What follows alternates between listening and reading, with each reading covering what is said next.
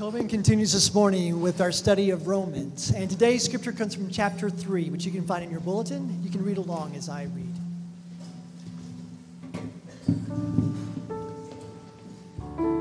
Starting verse 21. But now, apart from the law, the righteousness of God has been manifested, being witnessed by the law and the prophets even the righteousness of God through faith in Jesus Christ for all those who believe. For there is no distinction, for all have sinned and fall short of the glory of God. Being justified is a gift by His grace through the redemption which is in Christ Jesus, whom God displayed publicly as a propitiation in His blood through faith this was to demonstrate his righteousness because in the forbearance of God, he passed over the sins previously committed. For the demonstration, I say, of his righteousness at the present time, so that he would be just and the justifier of one who has faith in Jesus. Where then is boasting? Is it excluded? Yes, it is excluded. By what kind of law? of works? No, by a law of faith. For we maintain that a man is justified by faith apart from works of the law. Or is God the God of Jews only? He is not the God of he is not the God of Gentiles also? Yes, of Gentiles also. Since indeed God, who will justify the circumcised by faith, and the uncircumcised through faith is one. Do we then nullify the law through faith? May it never be. On the contrary, we establish the law. This is God's word. I just realized that I stepped in something squishy outside with our kiddos left behind. So I'll try not to move around too much up here as I but on my way up, I could hear squeak, squeak, squeak, squeak, squeak. He is the justifier, and He is the just. If you, uh, we've been on a journey. We've been going through the book of Romans. Uh, we have been basically in this pit. So you're probably glad if this is the first time you're here that you weren't here the last week or the week before that or the week before that because we were just talking about stuff that uh, is uncomfortable to talk about, it's uncomfortable to preach, and it's been very challenging as we look at God's Word. And remember, we've said that if we come to God's Word and we never get upset, if we hear something that never bothers us, then we're probably not listening, or we're probably worshiping a different God than the God of Scripture. And so, one of the things we did, what we tried to do, is we opened up a uh, telephone line and we had people text message questions in. And so, I wanted to look at one of them that came in and just talk about that. So, we've been trying to go on this journey and try to think about what happens. And I don't have a copy what I have here. It says Romans 2 6, you said that one day, uh, that on the day of judgment, that we will all be judged according to the nature of our works, good or selfish, bad. However, last week you said that all of our works are purple, sinful. What did I miss out? Okay, so I know that we caused a lot of tension as we went to God's Word last week and we looked at what God's Word has said about our hearts. We used this word, do you remember the word we used?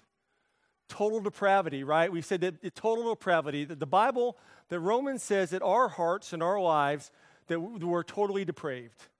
And I know that some people had a really hard time. I mean, I've had people dialoguing with me and angry, and I'm not that bad, and I'm not that good, and trying to figure out what is going on there. But we said total depravity means that we're not as bad as we could be, but that there's not a part of us that isn't tainted by sin. We do this picture up here, uh, and I think we have a slide of it. We tried to illustrate it. And I said that if, if sin were a color, uh, if sin were the color purple, um, that all of creation would be tainted purple. That maybe we're not all Barney purple, but that we all have some parts of us that are purple, right? And so we have to realize that so when we talk about this idea of good works, some of the questions we have to ask is what is the standard that we are determining what is good? What, what, what is good? I, I used the illustration last week of Kip and when he learned how to play the game of life. and he looked at this money, and my kids are really confused about money. And he thought, well, this is money, and can I go take this down to the bank? And I made a great comment about HSBC. Uh, Elaine wasn't here, but I told her about that.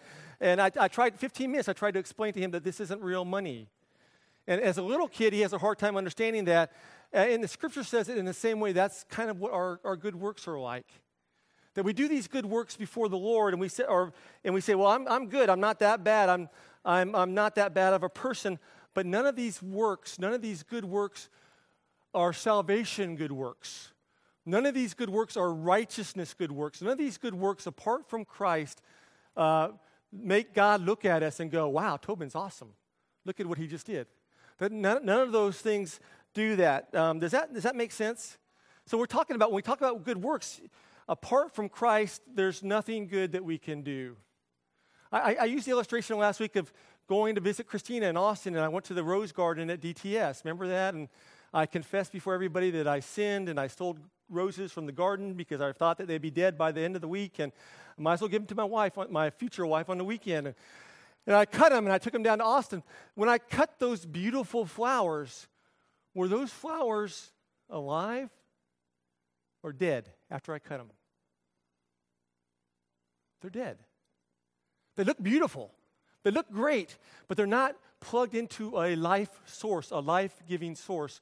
And Romans says that that's the same way that our works, apart from Christ, that's what our works look like with God.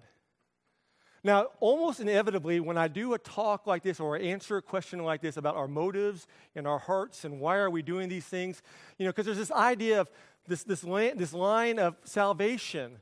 And we think this idea that faith plus works equals salvation. But Romans has been saying that in the Bible says that it's faith equals salvation plus works. And so when you look at this type of question, you want to ask, am I talking about the works I had before I became Christian? Or am I talking about the works that I've done and God's allowed me to do after I've come into a relationship with Him? I will say that you need to ask yourself continually what is your heart? And what's your motive? Almost always after I say that, someone's going to come up to me and say, Oh, I just realized I've been serving on a worship team. My motive is terrible. I'm just going to leave the worship team. I'm not going to do that anymore until I get a good motive. My, my first reaction is, Well, did, is that what God told you? But my second reaction is, well, what if I said that as a, as a dad or as a husband? You know, I realize that I've been a terrible husband because I've only been nice to Christina because I wanted to get sex from her. And, and I realized I had terrible motives. And so I'm just going to stop being her husband. I'm just going to stop being her husband. I'm going to go off to an island until I get my heart right, until I, until I figure out how to do that. Is that, is that the right thing to do? No. Scripture says that we look at our hearts and our motives, and we need to deal with our motives and what's going on in our life. We don't throw out something that God's called us to do just because our motives aren't totally pure. I'm sure I probably confused everybody the moment I said sex with my wife. So I'll have to apologize to her afterwards. But you, you got to look at your heart and you got to ask the Lord one, do I know Christ? And two, as I know Christ, He's given me these gifts to serve. When I serve, am I doing it to His pleasure and to His joy? Or am I doing it for Tobin? Or you? A great way to ask that and answer that question is this If you're a Christian and you're serving, and you're saying, I'm serving for the Lord, how do you react when you get no acknowledgement? How do you react when you've done all these things for God, but no one ever comes up and says, That's a great job. Thanks for doing that? What are your feelings when you don't get that pat on the back for serving God? And if your feelings are angry, frustration, oh man, I can't believe they don't appreciate me. I'm going to go to a church where I'm appreciated. Then Romans says that probably our motives are not pleasing the Lord. Because we serve and we use our gifts as an act of love for all that God has done for us. Does that make sense? I know I'm speaking with a Texas accent, and some of you are looking at me like, what are you saying? But that's what we're saying. So, if you've been with us for any length of time, we've talked often about scripture like this that when we look at the Bible, we look at scripture, we see it divided into categories. We see it into creation, we see it into fall, we see it into redemption, and we see it into restoration throughout all time. In creation, we come to creation and we look at the Bible and we see how things should be. How did God mean for things to be? How, what, are, what are relationships supposed to look like? What is marriage supposed to look like? What is, how, what is serving God supposed to look like? We come to fall and we see what happens when sin enters into our world. We see the purpleness that enters into our life and in our hearts. And we understand what's wrong with us. We understand why we do the things that we don't want to do. We come to redemption and we look at how God fixes that. And that's all about the cross. That's all about Jesus. Jesus comes in, Jesus fixes it. Jesus is the hero of the story, right? Maybe one question we should ask ourselves every day we wake up or when we get done from our work, maybe if you have a great spouse or a great friend or a flatmate, maybe you should ask, ask that person, hey, who's the hero of your story today? Was the hero Jesus? Or was the hero you? I, mean, I think often, if I'm honest, the hero of my story throughout my day is me. And that's what we learn in the fall. And when Christ comes, he redeems us, he, he makes all things new. And he is the only hero of the story. And the fourth part is redemption. We look at redemption we say, okay, this is where we're, I mean, uh, restoration. This is where we, have been redeemed. We're, we're here now. Uh, C.S. Lewis says we're in the shadowlands. We're in this in between time. We, we, we talk a lot about we're in the now, but not yet. And so you and I are in the now, but not yet. And so the question we have to ask ourselves in restoration is wh- why does God have us here? What does He want us to do? What does it look like for us to serve Him, to be used by Him? The story of the Bible is not Old Testament and New Testament. The story of the Bible is not little stories at all kind of really neat little stories you tell your kids, but the story of the Bible is one big story. And it's a story of God. And it's a story of how God is doing an amazing work in His creation. And what we see in Scripture and in our everyday life is that God is taking our stories and is intertwining our stories with His stories. And if we let Him, if we submit to Him, if we surrender our lives, if we acknowledge what's going on, that when He does that, it's something amazing happens.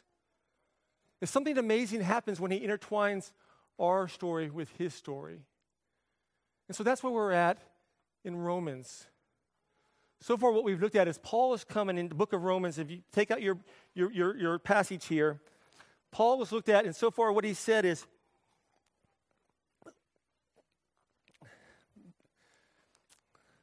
creation, fall, and everybody starting to redeem or try to redeem themselves. One day I was in China. I was teaching. Uh, I taught in China for probably altogether about eight or nine years.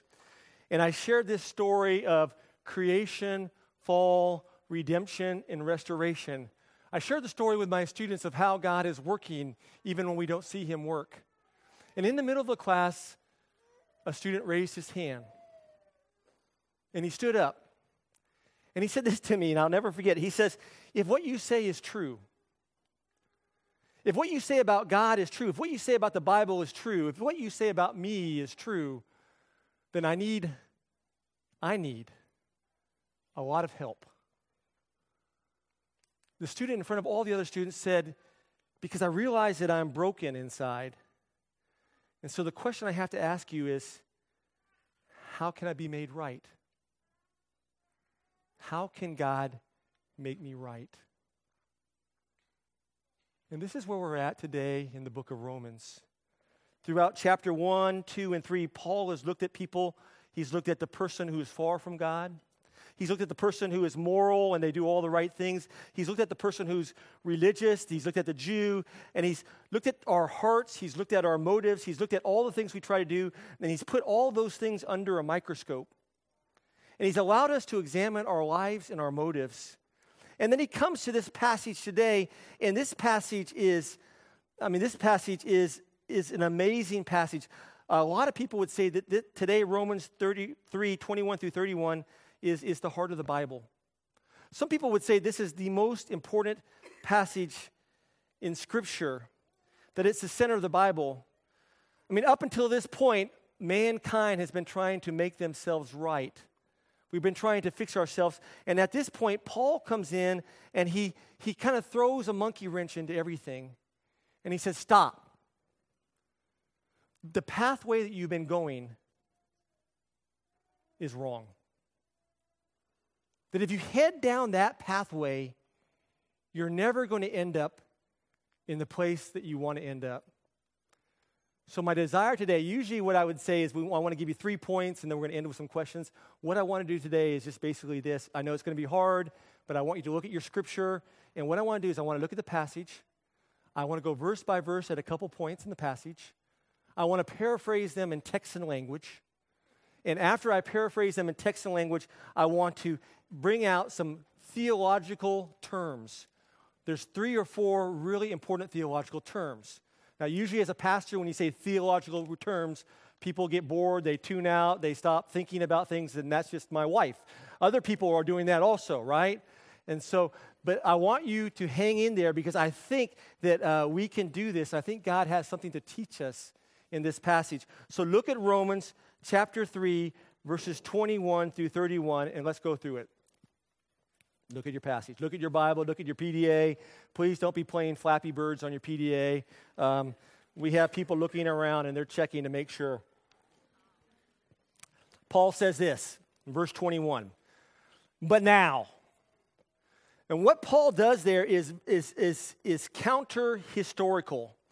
What he's doing is he's switching the map, he's switching the road signs, he's telling every person um, basically something that they've never heard before because up until this point, everybody has heard all the cultures, all the religions teach that if you want to get to God, you have to do it.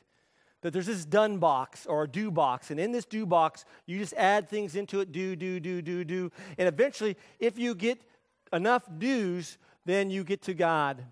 And in Romans 21, Paul says, stop. He says, now, apart from the law. And what he means is that we cannot earn it. That there's nothing we can do to earn it. There's nothing we can do to say that we're righteous. There's nothing we can do to earn it. There's nothing we can do to be awesome enough to get it into our life. What he's saying here is that righteousness, getting right with God, is apart from the law. That there's nothing you can do, there's nothing that you can't do. Uh, righteousness is this term. It, it means we've talked about it over and over. It's a term about legal standing, and it's a term about relationship standing. And what Paul says in 21 is forget what you've been doing because by now, or but now, the way to God is apart from your works. It's apart from the law. And if it's apart from your works and if it's apart from your law, then what you have to understand is that somebody else has to do it. And so the question we have to ask ourselves is who is going to do it? Verse 22, he goes, it's a right relationship with God, our Creator. That this righteousness is needed by everyone because we're all broken, that this righteousness is available to everyone. He says it's by faith. And when we use the word faith, it's a very difficult word for some people sometimes. But faith just means believing God's words and trusting in what He says. Believing in God's words and trusting in what He says if you were to come into my house and I took this chair and you were tired and you were going to sit down and I said, hey, go ahead and sit down. This chair is, a, is really comfortable. Go ahead and do it. And you looked at it and you go, oh, that's great. I believe it's good. I believe it will hold me up. And you just kind of look at it. Or maybe you go like this. Or maybe if you're really daring, you kind of go like this, but you keep one foot on the floor. But Paul says faith is believing God at His word and trusting Him and putting your whole weight in His life. I think sometimes we get that confused, don't we? A lot of times in our journey, we say, Yeah, I have faith. I'm trusting God. I'm giving all myself to God. But what he says here is that when we say that, what we're actually kind of doing and acting is we're keeping a couple feet on the floor. Because, you know, I don't know if God is really good. I don't know if God is really good for me. I don't know if God really knows what I need. So I don't know if I can put all of my faith in Him. But in Romans chapter 3, verse 22, Paul says, having faith in God means sitting in the chair. It means trusting Him. It means giving all that you have to Him. It means leaning on Him. It means depending upon Him. It means resting in Him. It means receiving everything that you have based on a relationship with Him. Verse 23 says that we've all sinned and we fall short of the glory of God. And sin is this archery term in Greek. It means we've missed the center. We've missed perfection. We've missed a perfect bullseye. That we've all done that. We've all failed. We've all failed. We've all broken God's laws. Sometimes we break laws by doing things wrong. Sometimes we break laws by not doing the right thing. I mean, often we think about it, well, I didn't do anything bad. But Scripture says that we need to do the right thing also. And so there's this idea that we've all failed God, we've all lived for ourselves, we've all failed to glorify Him. How many people have failed? Come on. How many people have failed? All. All people have failed. All people have missed it. I think we forget that sometimes as we walk with God. Verse 24 goes on, it says, So God gives us this gift, and this gift is justification. It doesn't mean that we're made righteous but it means that we're declared righteous. It's a one time act, it's not a process. It means that God comes in and He takes all of our sin, and He takes all of our punishment, everything that we deserve legally, and He places that on Christ. And it means that from now on, forever, if you are in the family of God, you are legally free of sin and guilt and shame, and punishment. And what it means is that when God looks at you, what he sees is his son, Jesus Christ, standing before God. I mean, it's this judicial act. Sometimes we talk about it as being adopted. I had friends once, they lived in Texas, and they adopted two girls, they were seven and eight years old, and they came out of an incredibly abusive background. I mean, they were just abused, abused, and abused. And so these friends loved these kids, and so they adopted them into their family, and they brought them into their family. In the first three weeks, the girls would just kind of walk around, and they would say, "Can I, can I, can I get something to drink?" And the parents would say, "Of course, it's yours. All of this is yours." It's what you get when you enter into my family. Everything. The girls would walk around and they would see TVs and they'd say, Can, can we turn this on? And the parents said, Yeah, of course, it's yours.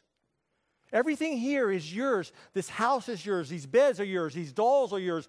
This TV is yours. This food is yours.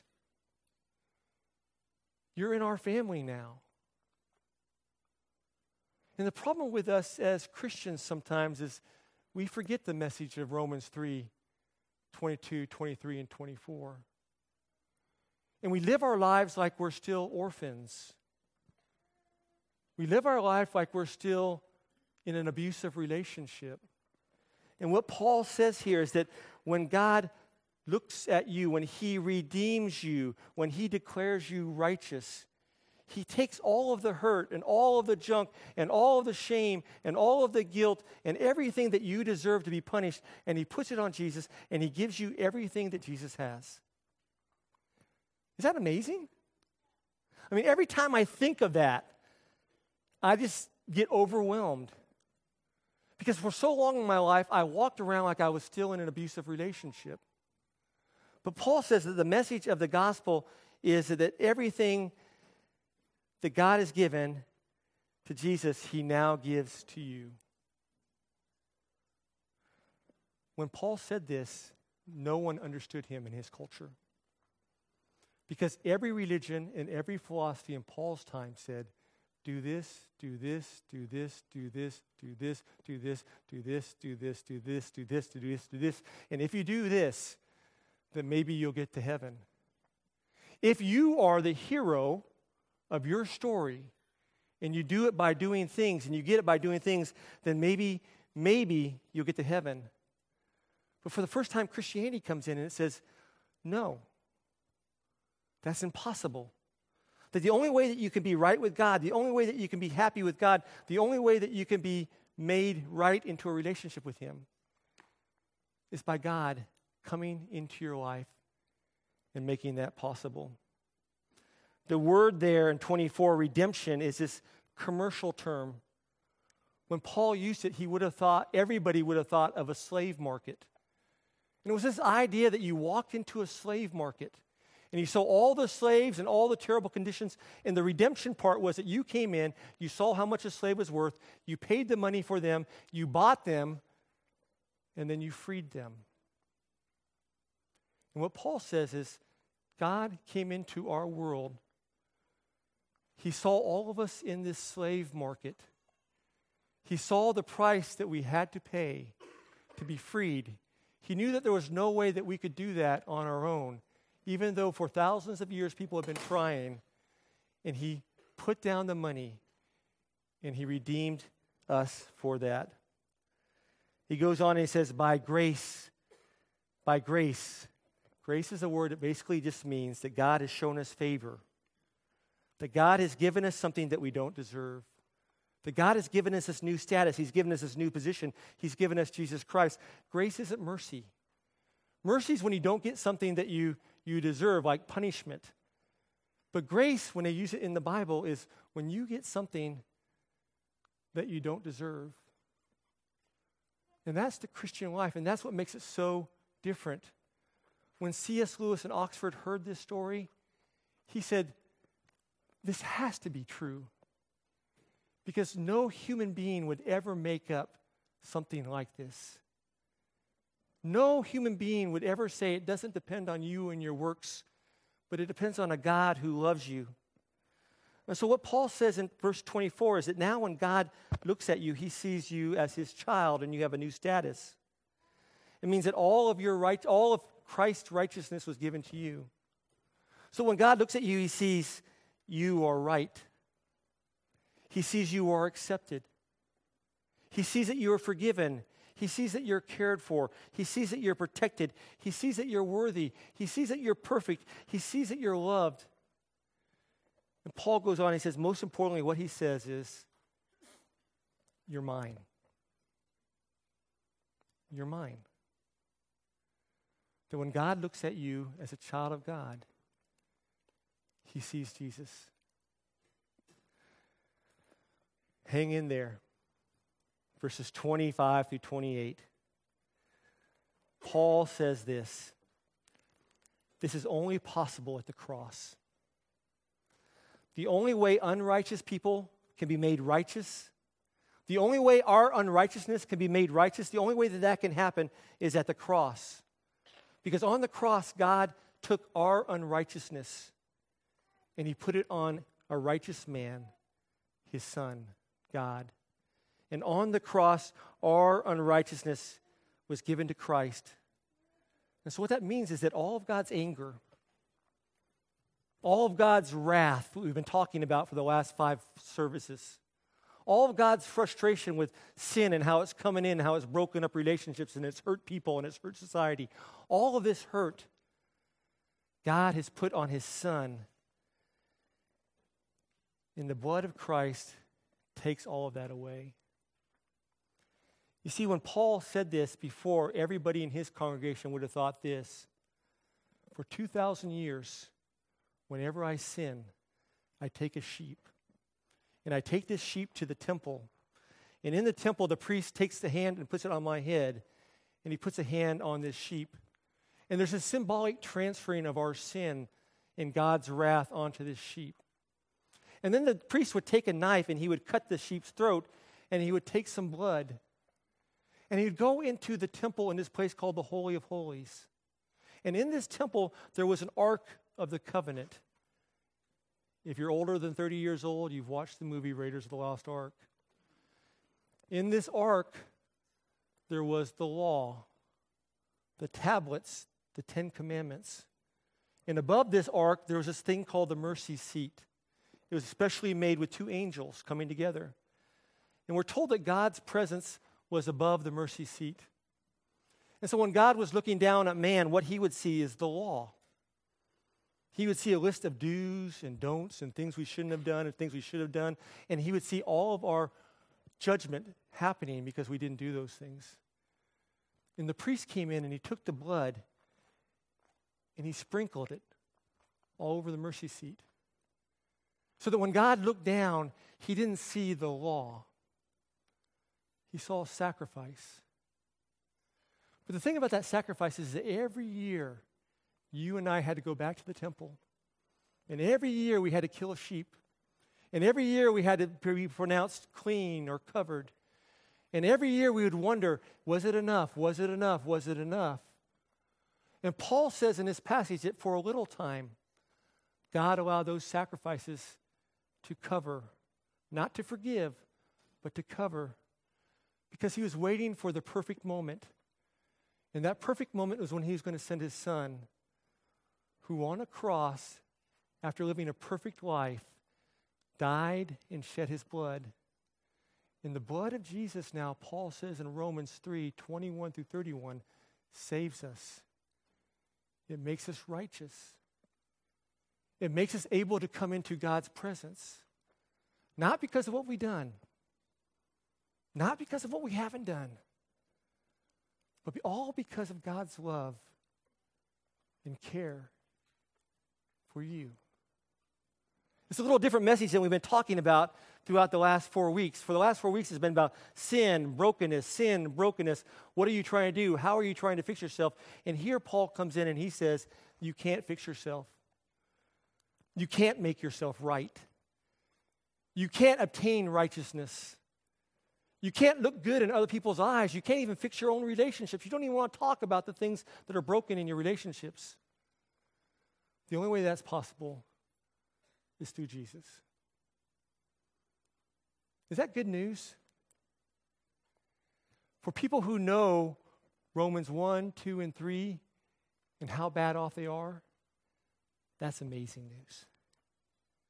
And when Paul said that, it was the first time in human history that people heard that it's not dependent on me, but it's dependent upon God. I have three thoughts I want to leave you, and then we're going to do communion. Three thoughts. I'm sure that I'm going to offend some people, um, but there have been things in my head, and I've been praying through this passage, and I'm trying not to spit on the baby in front of me as I talk and things like that. First thought is this the word justified, justification is a legal term. It means to be declared righteous, it means to be declared right. It means that no one can come into your life and say, you know, you owe this debt and you need to pay this debt. It means that you owe no one.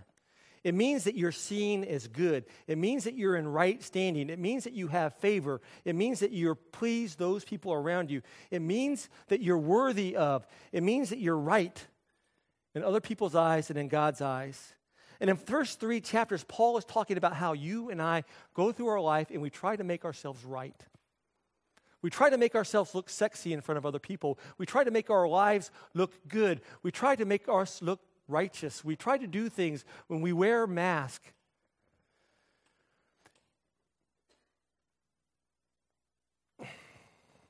And if we're honest, I think many of us still struggle with that today. I think many of us still struggle with Jerry's question. Remember Jerry's question at the beginning of this talk? Jerry's question was if what you say is true, and all that's true about God, I know my heart, I'm in bad shape. What can I do to make myself right? I think that we all struggle with what does that look like to make ourselves right? I mean, it haunts me, those words, and I think it should haunt us. How do I prove myself? How do I make myself look good to those around me? How do I make my actions look right in people's eyes when I know in my heart that they're not right? We just watched the Olympics. And it's amazing as you watch the Olympics, there's a lot of weird things going on and a lot of weird things have happened afterwards. But you can count how many times the athlete held up that medal and either they or an interviewer said, This medal, it validates me. I mean, this medal makes everything I did right. This medal makes me look right for practicing and sacrificing. This medal makes my whole life right. And I heard that over and over and over. You're going to go to work on Monday. I'm sorry for reminding you about that. Some of you didn't want to hear that. But you're going to walk into your office and you're going to do things to make yourself look right. You're going to do things to validate your existence in your office, especially now as layoffs are happening for certain companies. You're going to try really hard to look righteous. You're going to try really hard to look right, to make people think differently of you, to make them think that you're doing well. For children, my little kids, it was surprising to me at the age of three and four, and even today, 14, 11, and 11, and 7, how many times my kids came up to me and said, Am I doing okay? Am I, am I right? Am I, am, I, am, I, am I good? And I watched my kids over and over trying to validate themselves to me. And I realized that there's something inside of us that causes us to have this tension and this frustration. And we realize that maybe we're not as right as we think we are. And we're trying to fix that. I have a lot of single friends they're trying to validate themselves. They're trying to show everybody that they're right by getting married. And if they can get married, then the world will think that they're right and everything is okay and everything's perfect. I have a lot of friends with kids. And it's amazing when we get together how often the conversation talks about how we can make our kids' life better how we can send our kids to the right school, how we can get our kids in the right track, how we don't want our kids to miss anything. What, what I realize as a parent is often I justify my own life through my children. And I feel like if I can do all these things for my, my kids, then everything's good. I'm a good person. I'm a good dad. Everything's going to be okay. People are going to look at me and say, wow, you're right as a son. For years and years, as kids and as boys, what do you want to be to be right? You want your dad to look at you, and you want your dad to say, Wow, I'm really proud of you. Wow, you really did well. Wow, you are really good. And man, you know what I'm talking about. There's something within inside of our hearts that we seek validation. We want proof that we've done well. We want proof to know that we're right. We're all searching for things that justify ourselves and say, You are good and you did well. Peter Singer, he's a bioethicist at Princeton. He's one of my favorite uh, readers and authors. He, he's an atheist. And the reason I like him is he just, he, he bugs everybody. I mean, he, he's probably, what I've been heard is he's, he's probably the most influential atheist writer and professor in the world today. And he just bugs everybody. He bugs the atheist. He bugs the Christians. I mean, he just, he's, and he talks about validation and righteousness. And this is what he says. Listen to this. He says, the only way that you can validate your existence, the only way that you can validate your existence is to produce. And if a person does not produce, or they have lost their capacity to produce, then they are not right. They might not have even earned the right to be called human. They have not justified their existence. He's saying it right there. The, re, the way you prove yourself, the way you show that you're doing well, the way that you're showing you're doing your good is by doing right things.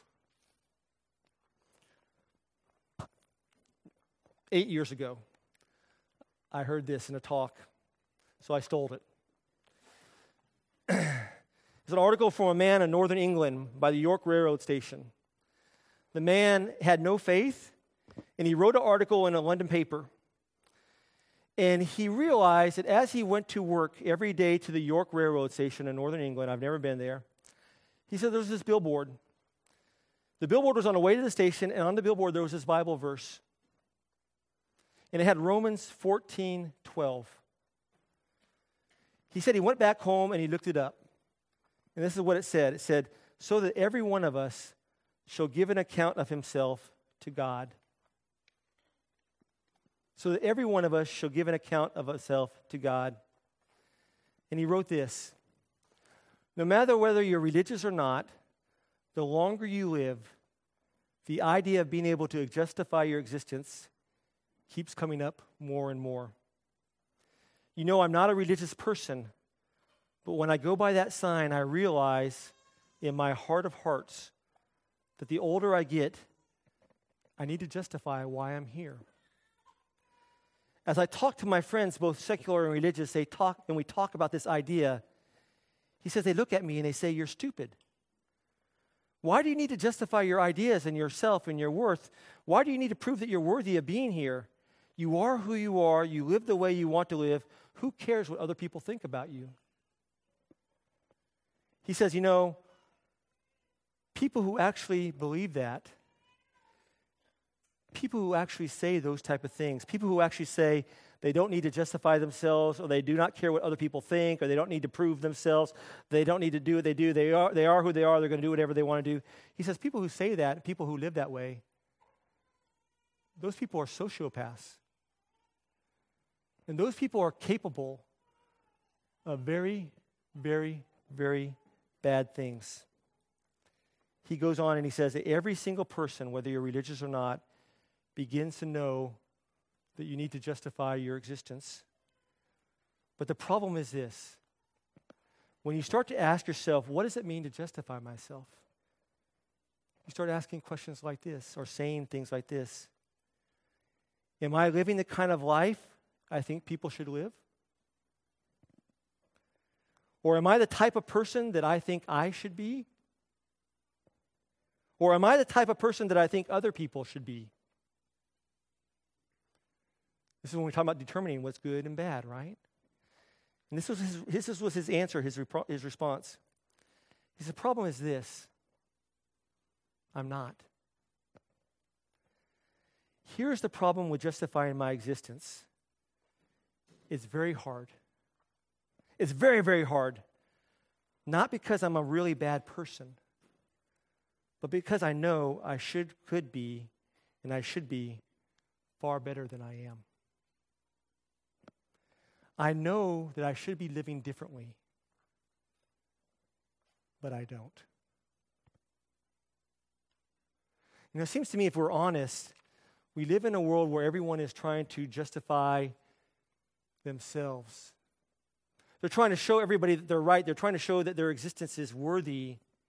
Sometimes we do that openly in front of it with cars and houses and promotions and actions and attitudes that hurt people and often hurt ourselves, but sometimes we do it within our heart. And so the question I want to ask us today, right before we go into communion, is how do you justify yourself today? How do you prove that you're righteous? How do you prove that you're in right standing? What do you look like? What do you look at to justify your existence? Are you the type of person that everybody should be? Are you the type of person that you think everybody should be? Are you the type of person that you think you should be? How do you find value in what you do? Everyone wants to live a life that's right and has value. Everyone is searching for it, whether we know it or not. And the question is where are we finding that? Are we finding it in our work? What happens when we get laid off? Are we finding it in our families? What happens when our families aren't doing too good? Or we get divorced? Are we having it in our health? What happens when we get cancer? We can no longer run the 10 miles that we did every day. Are we doing it with our kids? What happens when our kids don't get into that perfect school? And everybody looks at us and goes, Ooh, you must be a bad parent. I was, I was in China one time. We had this meeting of teachers, and the teachers brought in the parents. And in the middle of the meeting, the teacher goes, Okay, who is Xiao Tong's parents? And Xiao Tong's parents raised their hand. And the teacher said, Your kid is the stupidest kid in this class. How can your kid be so stupid? What's wrong with you? How come you're so bad parents? How come you haven't done better in raising your kids? If Xiao Tong's parents found their validation and their righteousness in how they raised their kids, what would have happened then? Where do you find your validation? Second thought as I look through all this we don't like talking about grace. Let's be honest. I think in, in, in this culture, we don't like talking about grace. We don't like talking about this unmerited favor. We don't like talking about gifts given to us. There's something about an Asian culture that we don't like talking about gifts. We don't like talking about grace. We don't want to owe anybody anything. I mean, the idea of getting something and not paying back for that, that is beyond our comprehension. I mean, when we look at the Bible and we see that, we say, man, this is too good to be true. I'm not going to believe it because I don't want to owe God anything. I don't want to be in debt to anybody else. I, I can't believe it. Can I be honest with you? And I prayed whether I should say this. But I, I love us as a group. This isn't my job, it's, it's my lifestyle, what God has called us to. But I want you to hear these words, and I hope that I don't offend you too much. But every one of us in here, every one of us in here, we all owe God. Every one of us in here, every one of us in here, we all are in debt to God. No matter how you don't like to talk about it, no matter how you don't like to talk about grace, the Bible says that we all owe God, we all are in debt to Him. Verse 24 goes on and it says that we've all sinned, we've all short, fall short of God's glory. So we have a decision to make. Either we owe Him a debt for our sin, which we can never repay, because verse 26 says that He is just, that God will demand a payment, that if there's a sin broken, there has to be a sacrifice. So either we owe God for our sin debt, or we owe God for Jesus. Because verse 26 says that He came and He freely gave us His Son, He freely gave us grace. And so we all are debtors. We all owe Him, and the question is how are you going to pay Him?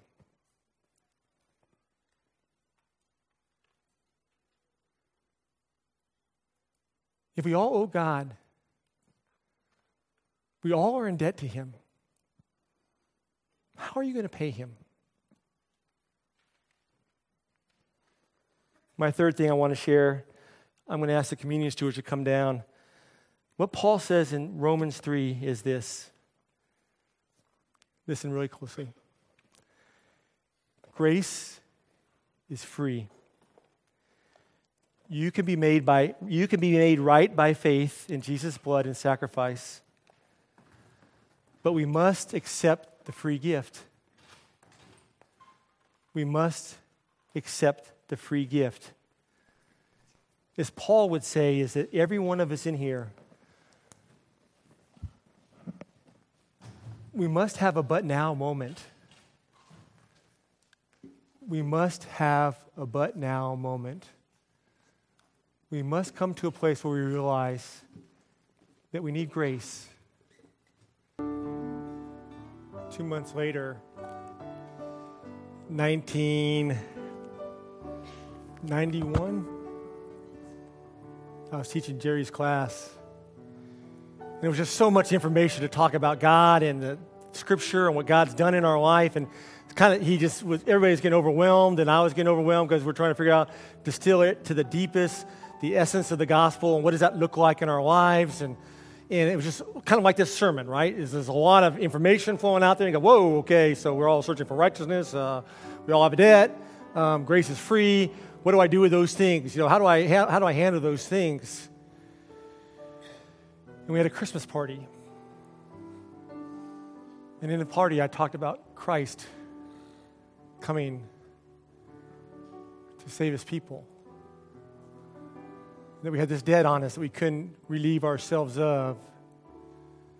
And Christ came and He took that debt and He paid that debt and He made us right. And now, if we take that gift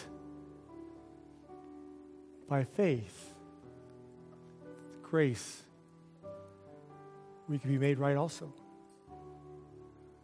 Jerry shot up. You have broached my heart. I understand. I understand. My prayer for us as a church family is that we'd understand the good news. We'd understand God's graciousness. We'd understand that we've been going off in this one direction, and all along, God has been pursuing us, pursuing us, pursuing us. We've been doing, we've been doing, we've been doing, and God's been saying, it's already done. It's a gift. Will you take it? Will you allow Him to broach your heart and to give you a new relationship with His Father?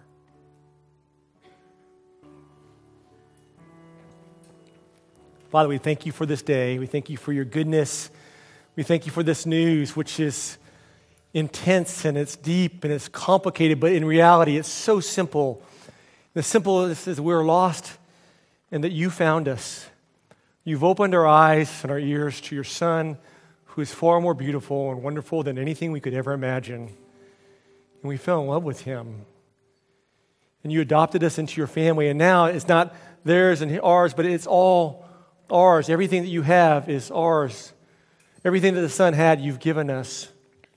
May we be a church that thinks about this good news over and over and over.